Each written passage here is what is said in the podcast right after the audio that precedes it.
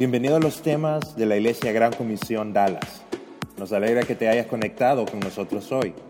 Para más información acerca de nuestra iglesia, visita igcdallas.org.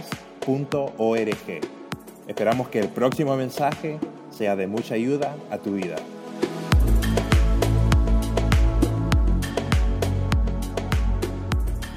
Hola, ¿cómo están? Qué bueno verles. Hoy no les detuvo la lluvia ni el frío. ¿eh? Está bueno. Ni el partido. Hay partido hoy. ¿Quién juega? Oh, los. No. Los argentinos están jugando. Está bueno.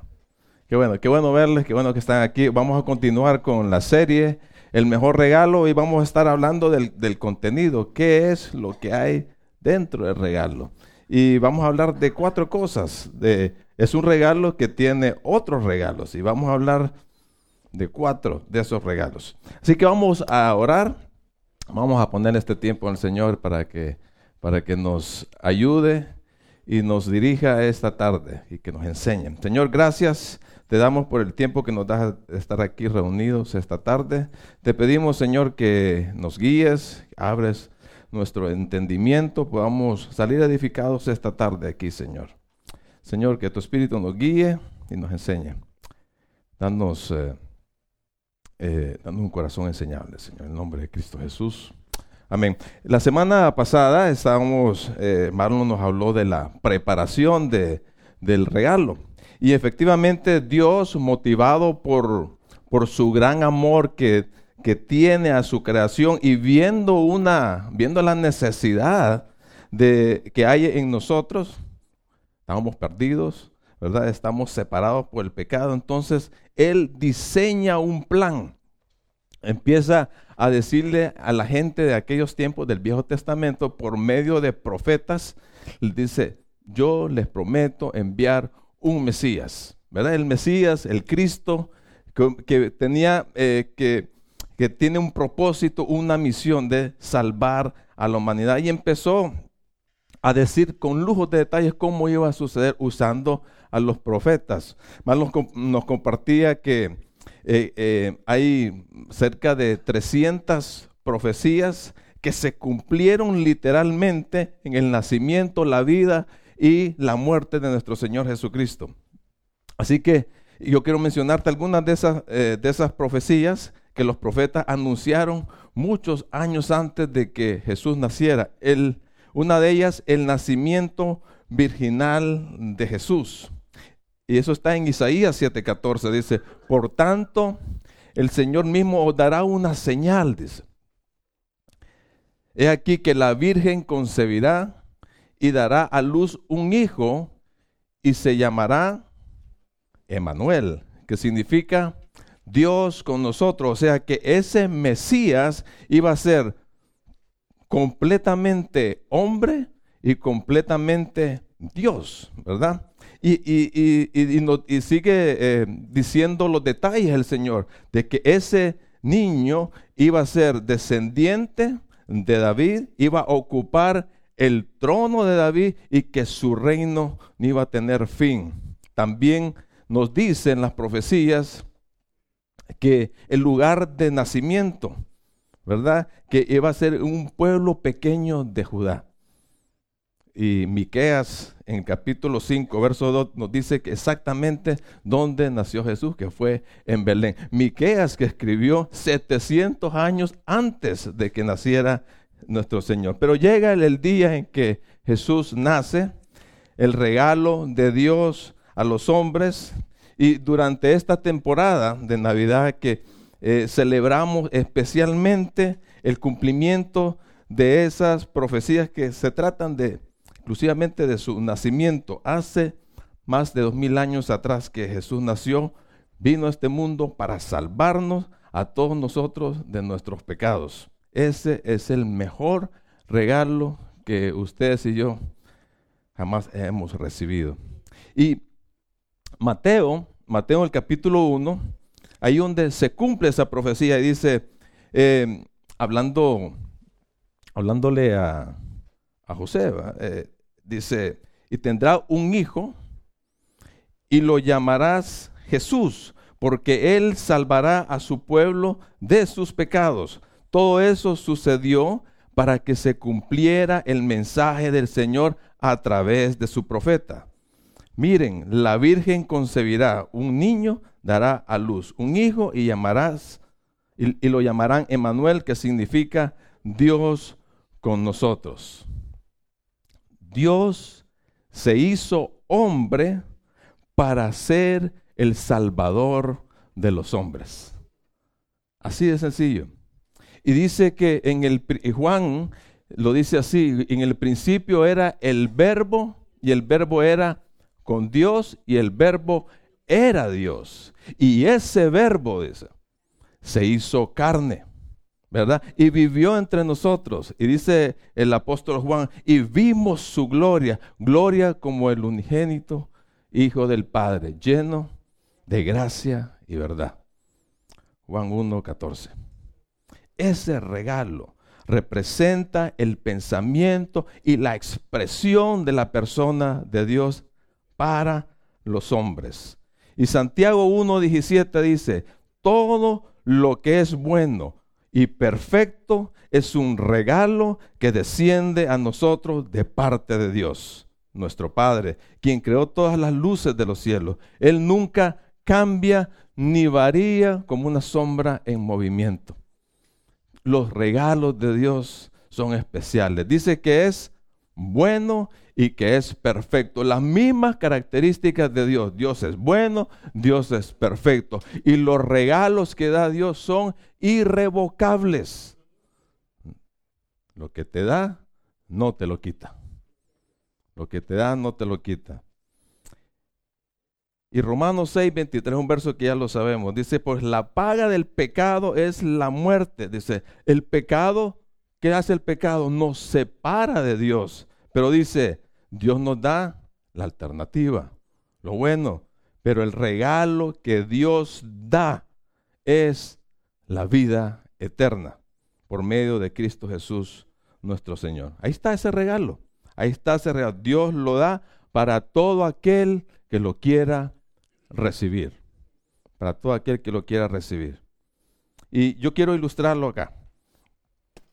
Este es el regalo.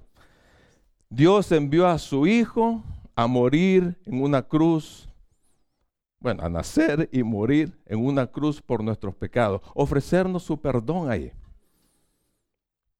Este es el regalo de la salvación, ¿verdad? Y, y todo aquel que lo recibe, que admite que es pecador, que Él solo no se puede salvar, que solamente el sacrificio que hizo Jesús es que lo salva Él. La salvación no es un premio por las cosas buenas que nosotros hacemos. La salvación es un, un regalo. ¿Y qué haces cuando, da, cuando te dan un regalo? Lo recibís, ¿verdad? Qué bueno, lo recibís. Dice, el que cree en mí tiene vida eterna. A todos aquellos que lo que creyeron y lo recibieron fueron hechos hijos de Dios. Les dio la potestad de ser hijos de Dios. Así que cuando te dan un regalo, tú lo, lo agarras. Te, te a leer, y máximo así es grandote va. Y uno empieza a preguntar, ¿qué habrá aquí? ¿Qué habrá? ¿Cuál es lo emocionante cuando uno recibe un regalo? ¿Qué es lo que más te emociona? Abrirlo. Uno no hace gracias y lo deja ahí y seguís haciendo lo que tenés que hacer.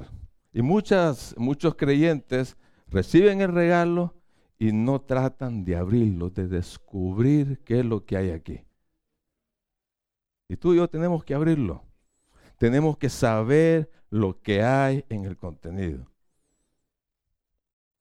Y es emocionante abrirlo. ¿Me ayudan a abrirlo? si le puse tape a esto. y, uno, y uno está con la expectativa, ¿qué habrá? ¿Qué habrá aquí? Híjole, hay mucho tape. Yo no soy, imagina, que yo fuera flemático.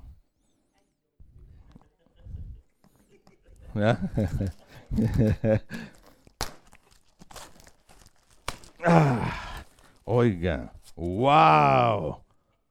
Increíble lo que hay acá. ¿Quieres ver, verdad? Dice que, dice Juan un pasaje, déjenme ver lo cual es Juan 17.3, dice, y esta es la vida eterna.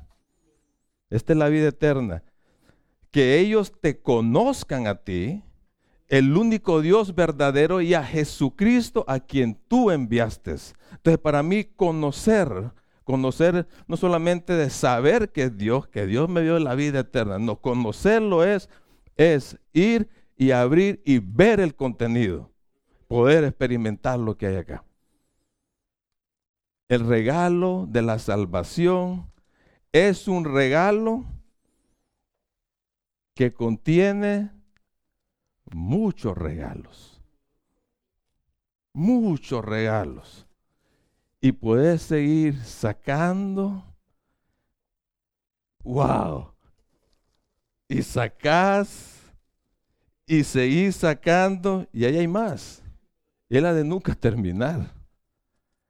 Así es Dios con nosotros. Dios te da un regalo muy especial, lo voy a poner aquí por mientras. Después de terminar, vamos a regalar todo esto porque no me lo voy a llevar para la casa. A ver quién se gana todo eso. Ok, Dios nos da muchas y ricas y abundantes bendiciones al venir y abrir ese regalo. ¿Qué es lo que obtenemos? Vamos a ver cuatro cosas. Cuatro de esos regalos. Claro que hay muchísimo más. Vamos a ver cuatro de ellos. El primero de ellos, Dios al aceptar, recibir la salvación, Él nos da el Espíritu Santo. El Espíritu Santo viene a morar en, nosotros que hemos creído. Él está con nosotros. Wow.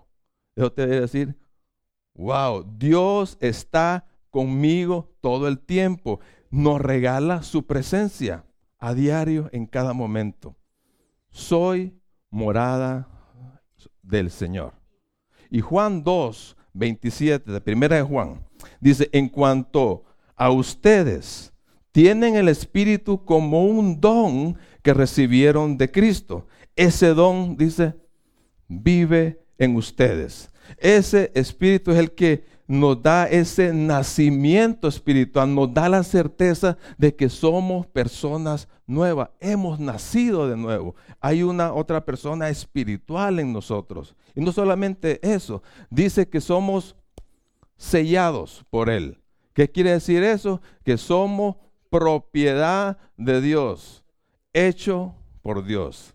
Estamos sellados. Y no solamente nos sella, sino que Él nos da las arras, nos da el Espíritu Santo, es la garantía que nos, eh, valga la redundancia, nos garantiza la herencia eterna reservada allá en los cielos durante la redención final.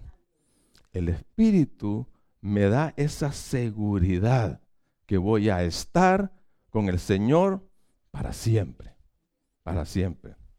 1 Corintios 2.12 dice, y nosotros hemos recibido el Espíritu de Dios, de manera que podemos conocer las cosas maravillosas que Dios nos ha regalado. Ahora, ¿cómo actúa el Espíritu Santo? Miremos, hay, tantas cosas, porque yo me voy a quedar corto a hablar del Espíritu Santo hoy. Pero el Espíritu, mira algunas de sus obras, el Espíritu nos alienta. Mira, cuando estamos todos desanimados, nos dice, vamos, Vamos, sigan adelante. El, Espíritu nos guía, te dice dónde tenés que ir, nos ayuda a discernir el bien y el mal. Nos enseña y nos da ese entendimiento cuando estamos leyendo las escrituras. Él es el que nos enseña. Él, que, por Él podemos entender lo que Dios nos dice. Pero hay tres obras que yo quiero recalcar acá el Espíritu Santo nos une al cuerpo de Cristo. Dice 1 Corintios 12, 13, pero todos, dice, fuimos bautizados en un solo cuerpo por un mismo espíritu y todos compartimos el mismo espíritu. El regalo maravilloso que nosotros tenemos. Pertenecer a una familia. Somos hermanos. Pertenecemos a la misma familia, al cuerpo de Cristo. No estamos aquí para criticarnos, no estamos aquí para hacernos daño, para estar peleando. Estamos aquí para, para apoyarnos mutuamente, para amarnos unos con otros. Somos familia. Gracias al regalo de Jesús por el Espíritu Santo. Tenemos que estar ahí en las alegrías y en las tristezas, cuidándonos unos a otros, prefiriéndonos unos a otros. A veces eh, ocupamos un plomero, un pintor, un real estate. A veces tenemos, y hay hermanos que son eso. Tenemos que preferir a los hermanos que a los de afuera. Tenemos que preferirnos unos a otros. Somos una familia. Y qué rico cuando nos apoyamos. Yo, me, eh, yo vi demostrado eso el, cuando cumpleaños mi esposa, cuando todos ustedes se unieron y la hicieron sentir súper bien. Ella estaba súper alegre. Esa es la familia, para eso estamos. Ese es el regalo que Dios nos da. Somos parte de su cuerpo, somos parte de su familia. También nos da dones o habilidades. Existen tres categorías de dones en la vida de un creyente. Hay habilidades naturales. Esas habilidades son dadas por Dios en el momento de nacer. Algunos nacen genios. Algunos son buenos por algún deporte. Es natural, dice, que salieron así. Algunos tienen talento, ¿verdad? Actitudes, aptitudes para hacer cualquier tipo de cosas. Eso es un regalo de Dios habilidades adquiridas. Esa es el otro, la otra categoría. Estas, cuando em, em, empezás a aprender, ¿va? Y, algunas tienen, eh, eh, adquieren es la habilidad para cocinar, por ejemplo, que cocinan riquísimo. Yo no sé cómo la inventan, ¿cómo se llama? Eh, las recetas ahí mismos, pero tienen ese don, ¿verdad? Esa habilidad de coser, de, de aprender un idioma, de tocar un instrumento. Y también están los dones espirituales. Los dones espirituales. Y dice un pasaje en 1 Pedro 4:10. El don espiritual es una habilidad dada por Dios para el servicio, para edificarnos en el cuerpo de Cristo. 1 Pedro 4:10 dice, Dios de su gran variedad de dones espirituales les ha dado un don a cada uno de ustedes. Úsenlos bien para servirse los unos a los otros. Dice que hay una variedad de dones. Y podemos mencionar lo que me recuerdo ahorita, el don de administrar, el don de exhortar, el don de fe, el don de misericordia, el don de predicar, de enseñar. Hay muchos, hay muchos. Tú tienes que tener uno por lo menos, ¿cuál es el tuyo? ¿Lo sabes? Tenés que averiguarlo. Si no lo sabes, tenés que averiguarlo, tenés que hacer un inventario de todas las habilidades que Dios te ha dado para que sirvas en su obra y le sirvas en su iglesia. Miren, yo creo que es hora, no hay excusa, ¿va? es hora de dejar de ser pasivos. ¿Verdad? Dios nos ha dado todas las habilidades. Es hora de dejar esa cultura cristiana, de venir a una iglesia, sentarse, hola y nos vemos. Dios nos ha dado habilidades. Dios te quiere decir, hey, te doy todo esto para que te mantengas activo. Aprovecha las oportunidades para servir. Hay que aprovecharlas. Entonces tienes que averiguar, tienes que hacer un inventario. ¿Qué es lo que Dios me ha dado a mí? ¿Cuál es mi don o dones espirituales que yo tengo? ¿Cuáles son esas habilidades? adquiridas, cuáles son las habilidades naturales que yo tengo para ponerlas al servicio de, su obra y del cuerpo de Cristo. También otro, otro aspecto, otra obra del Espíritu Santo, Él nos santifica. Santificar es poner aparte con algún propósito.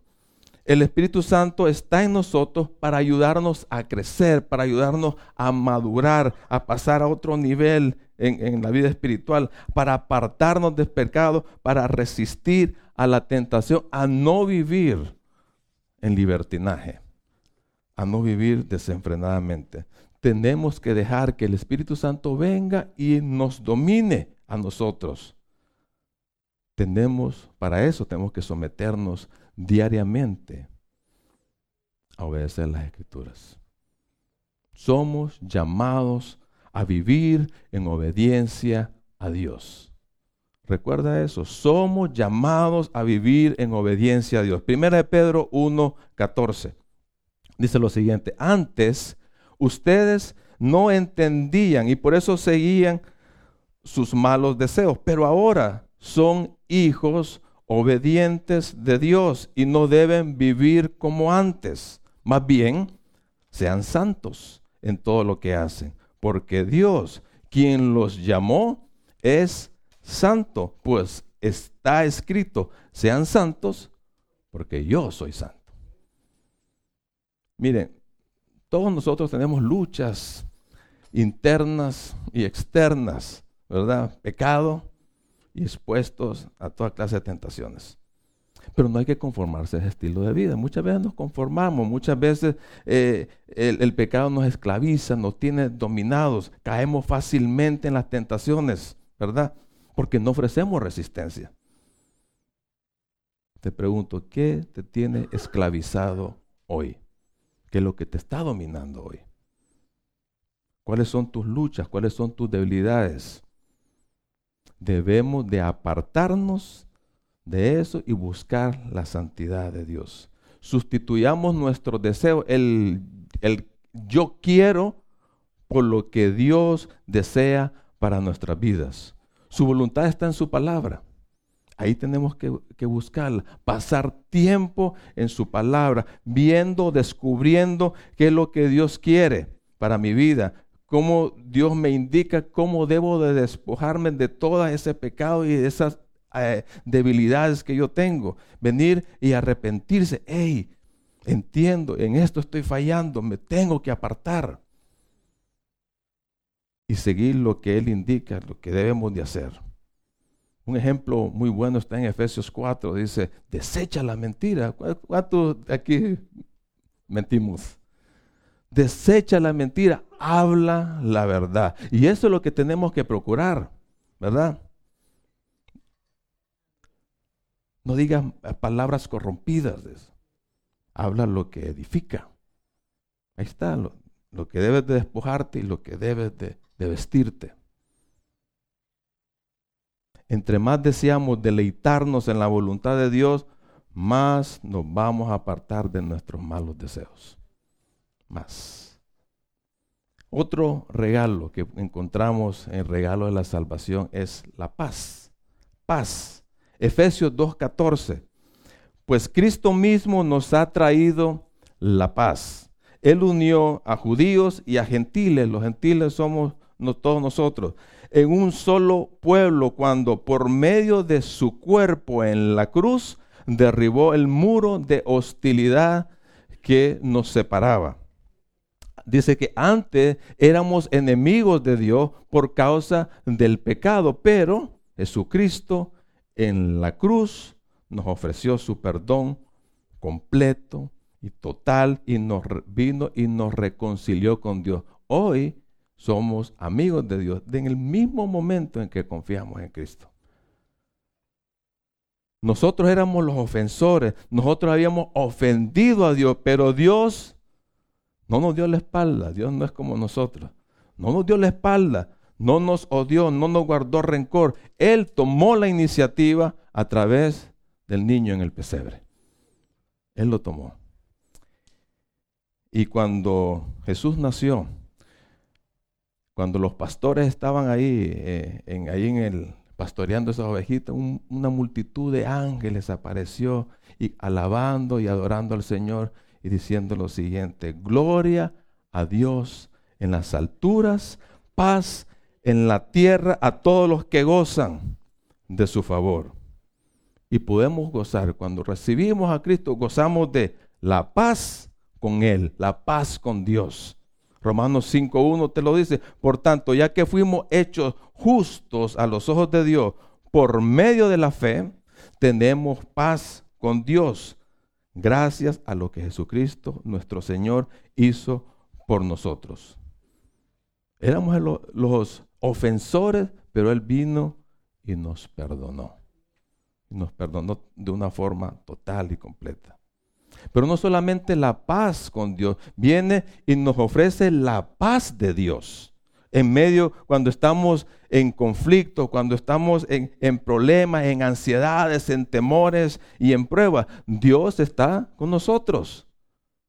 Y Dios está en el control de lo que nos sucede. Dice un salmo, está quietos, tranquilos y conoced que yo soy Dios. Juan 14, 27, miren lo que dice el Señor Jesús. Les dejo un regalo. Les dejo un regalo. Paz en la mente. Cuando estamos ansiosos es un relajo que se nos arma en la mente. Pensamos un montón de cosas, pero dice, yo les voy a dar paz en sus pensamientos. Paz en el corazón. Esas emociones que salen muchas veces las aquieta. Y la paz que yo doy es un regalo que el mundo no puede dar. Así que no se angustien ni tengan miedo. Ni tengan miedo. Y hay otro y otra paz que nos ofrece también ese regalo de la salvación. Y esa paz me voy a me voy a concentrar un poquito ahí, y es la paz con todas las personas. Sigamos el ejemplo de Jesús. Siendo Él, oigan bien, siendo Él el ofendido por lo que nosotros éramos, se interesó en entablar una relación. Él se interesó, Él tomó la iniciativa. Así que Él fue un pacificador. Seamos nosotros pacificadores. Arreglemos las diferencias unos con otros. Yo quiero presentarles un video. Eh, eso sucedió en la Primera Guerra Mundial en el año de 1914. Estaban ahí dos bandos, los alemanes con los ingleses dándose. Pero hubo un momento en, el, en la víspera de Navidad que hicieron un alto. Y se hicieron las paces por un momento. Vamos a ver eso.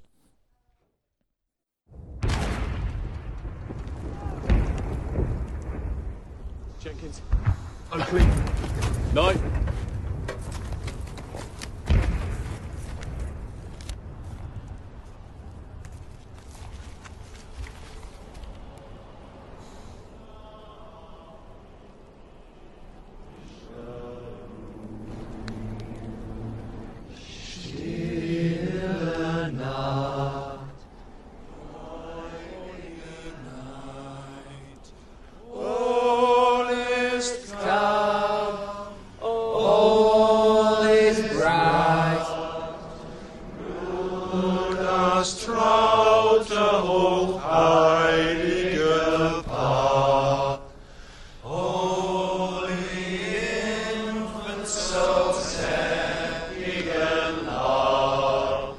Sleep with Henry shall.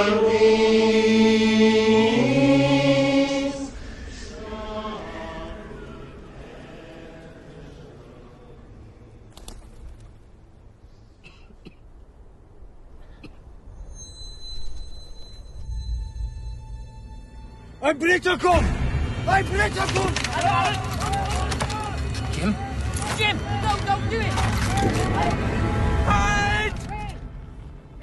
bewaffnet!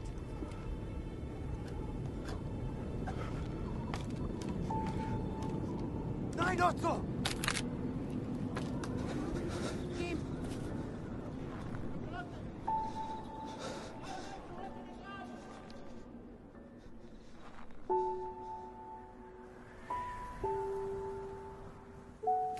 My name is Jim. Mein Name ist Otto. Pleased to meet you, Otto. Freut mich. Rose, she's called.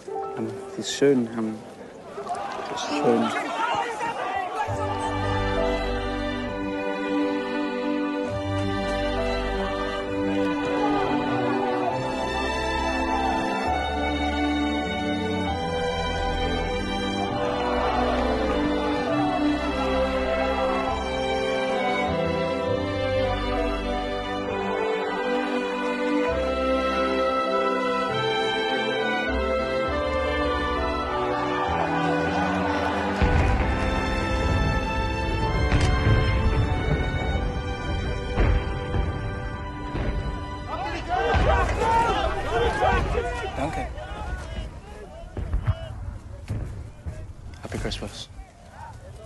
Weihnachten.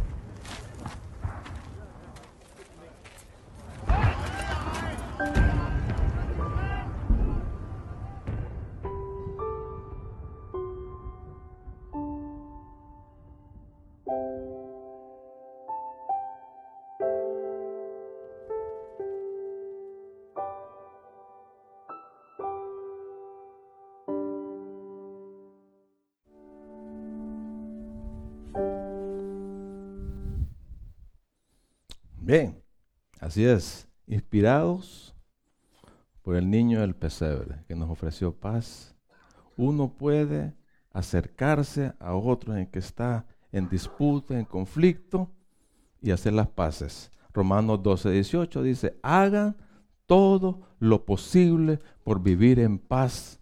¿Con quién? Con todos. Hagan todo lo posible, con todos, ¿verdad? Muchas veces estamos en guerra con otros, ¿verdad? Y sacamos todo tipo de arsenal, el odio, que las frustraciones, que críticas destructivas, que el hacer el mal, la envidia, la amargura, el rencor, el orgullo. Sacamos todo eso para bombardear al otro. ¿Sabes qué? Sigamos el ejemplo de estos soldados. Dejemos las armas a un lado. Ve con esa persona que estás en conflicto y que estás en polémica. Acércate dale la mano, ofrécele perdón.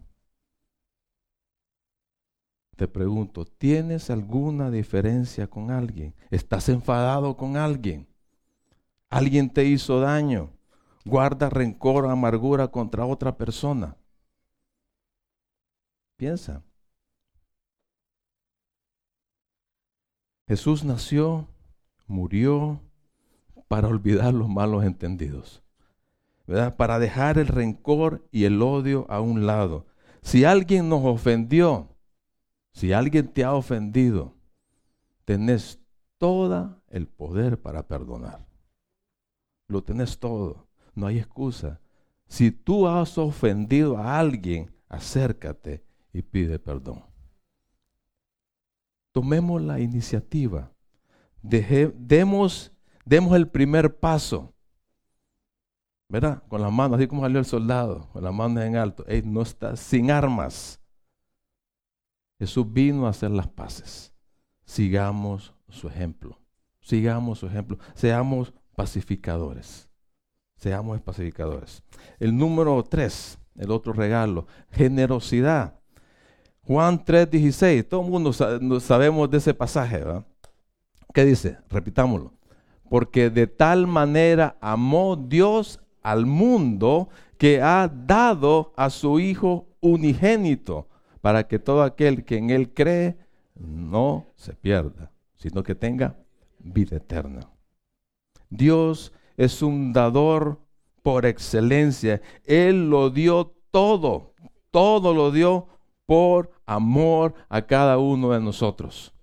Su entrega fue total. Dice que Él dio a su único hijo. Lo único que tenía lo dio todo, lo dio todo. Se hizo pobre para que ustedes y yo fuéramos ricos. Imagínense, solo imagínense. Nació en las peores condiciones. Nació en un establo con olor a flor de hacienda ahí. No le digo otro cómo se llama. Con, con olor a estiércol. ¿Verdad? En un pesebre. Dejó su gloria, dejó su comodidad, ¿verdad? Se hizo hombre, adoptó la humilde posición de un esclavo, de un servidor, vino a servir, vino a servir y se humilló hasta el punto de morir en una cruz. La cruz era lo peor, el peor eh, castigo para los peores criminales.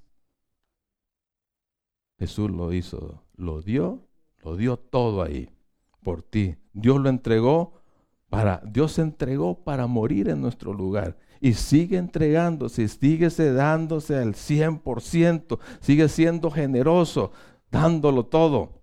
Y podemos ver su misericordia, podemos ver su fidelidad todos los días de nuestra vida, en el momento en que abrimos nuestros ojos, lo da todo para favorecernos. No ando escatimando nada. Ahora, la pregunta del millón, ¿y nosotros cómo somos?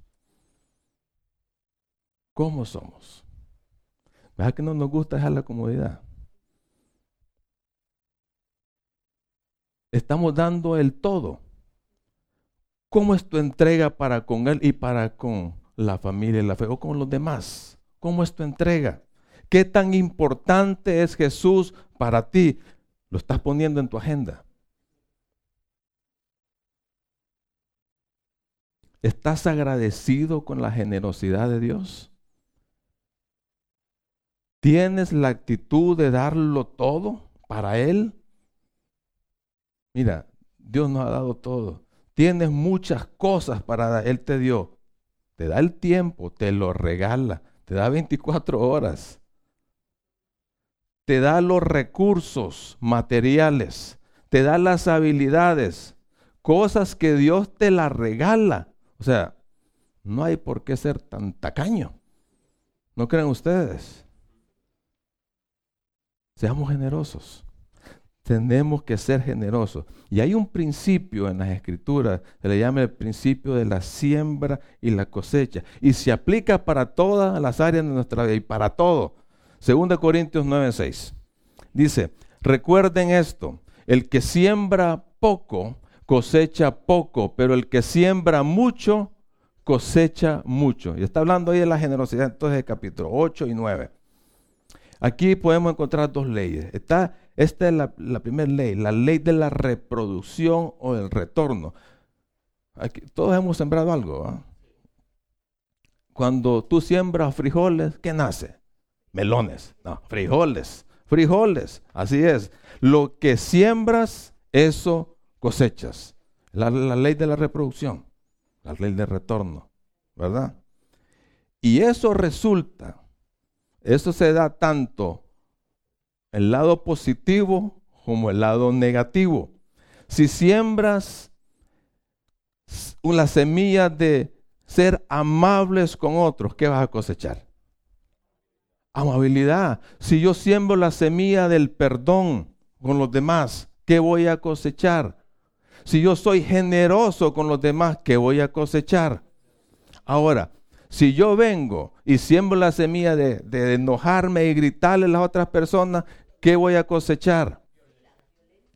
Sí, así es. ya, se me, ya emocionaron. Si yo ando sembrando, hablando mal de las otras personas y divulgándolo con todo el mundo, ¿qué voy a cosechar? La misma cosa. Van a estar hablando mal de mí, chismeando. Frijoles ahora.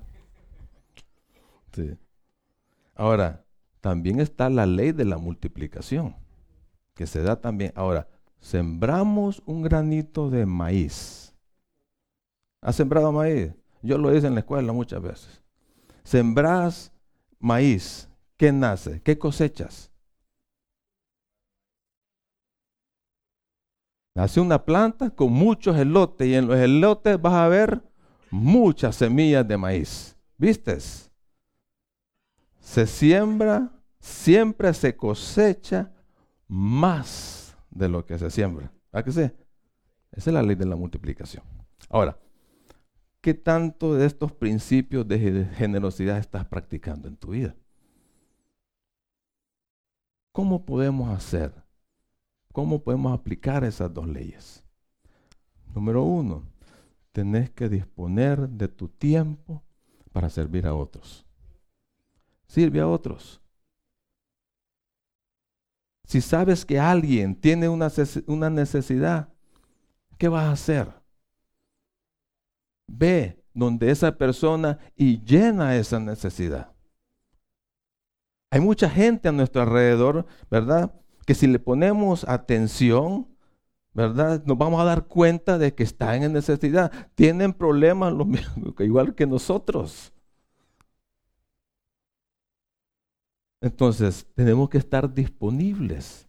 Es decir, aquí estoy, cuenta conmigo. Ese debe ser la actitud ante cualquier necesidad que, que se nos ponga enfrente.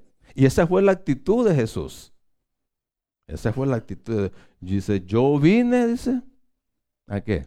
A servir y a dar mi vida en rescate por muchos. Esa fue la actitud. Debemos de tomar la misma actitud.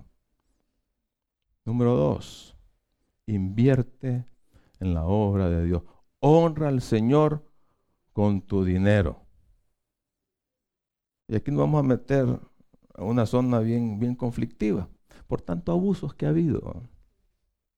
Eh, la, la, semana pasada estaba viendo unos reportes de Univisión, creo, que están, están sacándole todos los trapos a esos eh, evangelistas montón, ¿va? que tienen grandes riquezas, que han abusado. Pero sabes que Dios no necesita de tu dinero ni del mío. ¿Por qué? Él es el dueño de todo. Mía es la plata, mía es el oro. Entonces, lo que le interesa al Señor es nuestro corazón. ¿Dónde está nuestro corazón? ¿Qué tan comprometido está? ¿Qué tan entregado está nuestro corazón hacia Él? Porque donde está tu tesoro, ahí está tu corazón. Donde está tu bolsa o tu billetera, ahí está tu corazón. Así es. Entonces, ¿le estamos dando a Dios? Sí puede ser que no, pero eso demuestra dónde está ubicado tu corazón. Eso demuestra tu nivel de entrega y compromiso hacia Dios. Malaquías 3:10. ¿Qué dice? Señor, el Señor Todopoderoso dice, traigan todos los diezmos al granero del templo y así habrá alimento en mi casa. Pónganme a prueba, dice el Señor, en esto y vean si no abro las ventanas del cielo para derramar sobre ustedes una lluvia de bendiciones hasta que les sobre de todo. Esa es la ley de la multiplicación. Das, diezmo, ofrendas, según lo que des, ¿verdad? La cosecha se limita en la forma que uno siembra. Entonces, pónganme a prueba esto. Tenemos que probar. Hay que probar. Darle a Dios. Y Él te lo va a multiplicar. No esperes que las cosas mejoren. Tienes que empezar a sembrar hoy. Muchas veces, no, cuando yo tenga, me aumenten el sueldo o cuando se me salga el negocio y me revienta, ahí voy a dar. Oíme, no esperes nada. Ni te vas a hacer rico, ni vas a empezar a dar. Sí. Entonces, empieza a sembrar hoy. Empieza a sembrar hoy. Es una prueba de fe, ¿verdad? Comprométete y Él te lo va a multiplicar. Aunque estemos apretados, siembra. Hay que sembrar. Porque existe la ley del retorno, existe la ley de la multiplicación, ¿verdad? Y por último, así cerramos, el último regalo, esperanza. No a la vecina, es esperanza. Dice 1 Timoteo 1.1, dice, yo, Pablo, apóstol de Cristo Jesús, nombrado por mandato de Dios nuestro Salvador y de Cristo Jesús, quien nos da esperanza. Dios nos trajo esperanza a través de Jesucristo y Él nos la regala, nos la da. es una esperanza viva, viva. ¿Sabes por qué? Porque descansa en la resurrección de Jesucristo. Jesús vive, Él murió, fue sepultado y resucitó al tercer día. No como otras religiones que tienen la esperanza en fulano que está enterrado hace miles de años. Es una esperanza vana esa. Nosotros tenemos una esperanza viva. Descansa en la resurrección de Jesús y descansa en las promesas que están en su palabra. Debemos apropiarnos de ella. Dejemos que, que se manifieste en nuestra vida para que haya gozo, haya paz, independientemente de lo que estemos pasando. Esperanza, ¿qué es esperanza? Es tener la expectativa de que algo bueno va a suceder, allá el futuro. Esperas en Dios que lo que estás viviendo hoy en el presente va a mejorar. Lo mejor está por venir, ¿verdad? El Salmo 130, versículo 5 dice, yo pongo toda, toda mi esperanza en el Señor. Mi alma espera en Él, confío en su palabra. Confío en su palabra. Miren, va a venir situaciones duras, difíciles en la vida. No podemos escaparnos de ellas. ¿verdad? Ocurren eventos tales como enfermedades, muerte, caos financiero, pérdida de trabajo, ruptura de una relación, traición y toda clase de sufrimiento. Ahora, ¿Cómo superar eso? ¿Cómo puede una persona que está totalmente destrozada, dolida, desanimada, poder seguir adelante? ¿Cómo puede ser? ¿Cómo sale de eso? O se hunde en la frustración, en la depresión, lo que sea, o tiene esperanza, pone su confianza en el Señor. Una de dos, uno tiene que elegir. Y Dios nos ha dado esperanza, ¿verdad? Y eso implica fe, implica confiar en Dios. Dios me dice, va a estar, va a estar conmigo todos los días de mi vida, que no me va a desamparar. Él nunca me va a fallar. Él siempre es fiel. Él es un Dios de los imposibles. Él es soberano y tiene el control de todo, de todo, inclusive las cositas chiquitas que nosotros estamos pasando. A veces, a veces decimos, hey, el, viene un nuevo año, ¿qué nos va a suceder? ¿Qué va a pasar? ¿Qué voy a hacer? ¿Quién sabe? Pero lo que sí debemos estar seguros, que Dios sí lo sabe y que tenemos que descansar en Él y en su palabra, apropiarnos de ella. Hebreos 10, 23. Mantengámonos firmes sin titubear en la esperanza que afirmamos, porque puede confiar, porque se puede confiar en que Dios cumplirá su promesa. Dios es fiel, Dios nunca miente. Dios nunca nos va a fallar. Aferrémonos a una promesa que encontremos ahí en la escritura, aferrémonos a ella, que sea que esté relacionada a lo que estás viviendo hoy y confía en él. La esperanza nos da fuerza, nos empuja para seguir adelante. Ese es un motor que nos pone el Señor. Jeremías 17, versículos 7 y 8. Benditos son los que confían en el Señor y han hecho que el Señor sea su esperanza y confianza. Y miren el resultado. Son como árboles plantados junto a la ribera de un río con raíces que se hunden en las aguas. A esos árboles no les afecta el calor ni temen los largos meses de sequía. Sus hojas están siempre verdes y nunca dejan de producir fruto. La esperanza nos sostiene, nos sostiene a pesar de los embates de la vida. Pero ahí está. Sabemos que, que vamos a estar con Él. Eso es seguro. Eso es lo que nos mueve hoy. Y que seremos semejantes a Él. Así que apreciemos, apreciemos y disfrutemos el contenido del regalo, sometiéndonos al Espíritu Santo, siendo pacificadores, eh, mostrándonos generosos y confiando plenamente en el Señor. Decía Pablo, yo soy lo que soy por la gracia del Señor. ¿Verdad? Vamos a orar. Señor, te damos gracias, Padre, por ese regalo tan especial, Señor, la salvación y todo lo que contiene, todo lo que tú nos has dado, Señor, para favorecernos.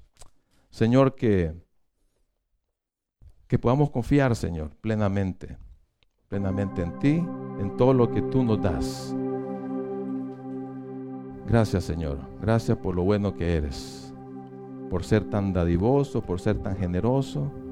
Señor, porque estás con nosotros todos los días, nos das la fuerza, nos das tu palabra, nos das una familia en donde apoyarnos, nos das todo, Señor. Señor, que, que nuestro regalo a, a ti, Señor, de gratitud sea que nos demos todo a ti, siendo generosos, trabajando en tu obra, compartiendo el mensaje de salvación, dándonos todo. Ayúdanos, Señor, a darlo todo. En el nombre de Cristo Jesús. Amén.